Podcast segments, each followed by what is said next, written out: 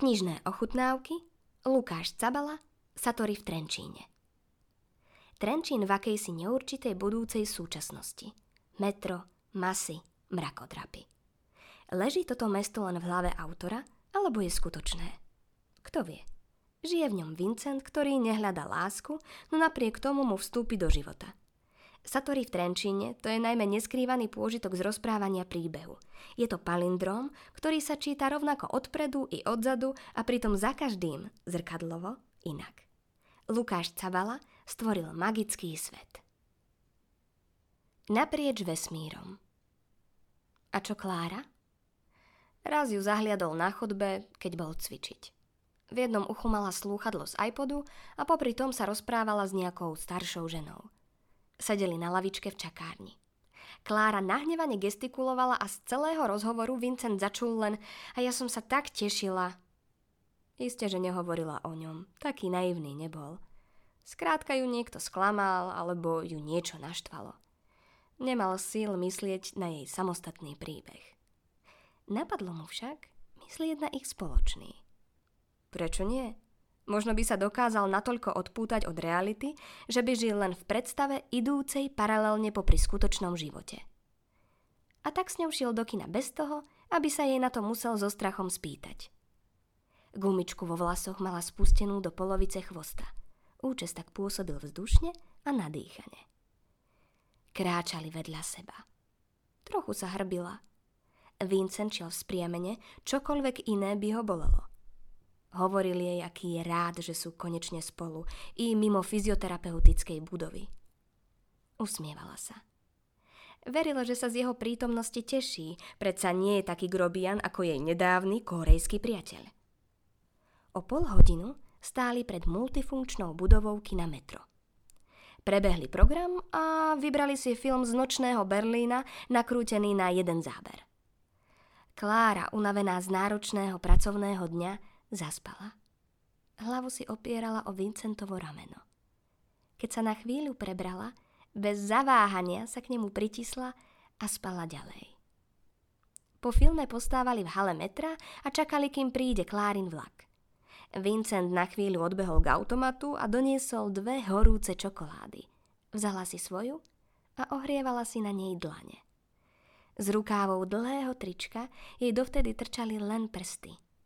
Spoj meškal a tak sa rozprávali o cestovaní v čase a o prechode medzi dimenziami. Ak by ich niekto počul, vyvolalo by to v ňom surrealistický nepokoj. Debatu skončili tým, že možnosť transdimenziálneho a časového cestovania sa vlastne nedá celkom vylúčiť. Keby žili od narodenia vo veľkom výťahu, ktorý neustále stúpa hore, Mysleli by si, že stoja na mieste. A predsa by sa dialo čosi, o čom nemohli tušiť. Cestujem v čase každý deň, povedal Vincent. Ale len dopredu. Späť nie. A do iných smerov, kde to je hádam rovnako možné, už vôbec. Dodala Klára a špičkami prstov trčiacich z rukáva si odhrnula plavý prameň vlasov. Ale ako by nie? Cestujem kam chcem a s kým chcem. Môžem ti to hocikedy dokázať. Pristúpil ku Kláre, objal ju v akomsi mohutnom, ale mekom zovretí a na chvíľu nastala úplná tma a ticho. V tom niekde v diaľke svítalo a oni ležali v spálni na posteli. Okno bolo trochu zarosené a nad mestom v jemnej červenej žiare unavene leteli vrany.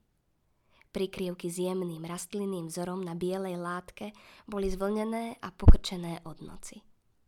Obaja mali ešte zavreté oči, keď na nohách pocítili jemný tlak. Malý Jakob sa vtlačil medzi rodičov. Potichu, čo si mrnčal. Na chvíľu sa usmial, ako by sa vynoril z vody. Potom zavral oči a znovu zaspal. Vincent nemohol myslieť na to krehké malé telo – Musel si dávať veľký pozor, aby si naplno neuvedomil chlapcovú zraniteľnosť. Bolo to niečo neznesiteľné. Niečo, čo mu kedysi bránilo mať deti. Klára sa nad čím si takým nepozastavovala. Konala s divokou prirodzenosťou a inštinktom zdedeným od všetkých matiek ľudstva. Jej pamäť musela siahať kamsi k paleolitu a keď veľmi chcela, vybavila si, ako udržiavala ohne v jaskyni, kým boli muži na love. Vincent ju raz dokonca v reštaurácii počul povedať, chutí to ako mamutie meso. Na to vytiahla z úst rozžutý chuchvalec šľachovitej hmoty a zabalila ho do servítky, v ktorej bol pôvodne uložený príbor. Vypočuli ste si ukážku z debutu Lukáša Cabalu. Kniha Satory v Trenčíne vyšla vo vydavateľstve Artforum. Úryvok čítala Lena Libiaková. Dobrodružstvo myslenia a dobré knihy nájdete v knihkupectvách a e-shope Artforum.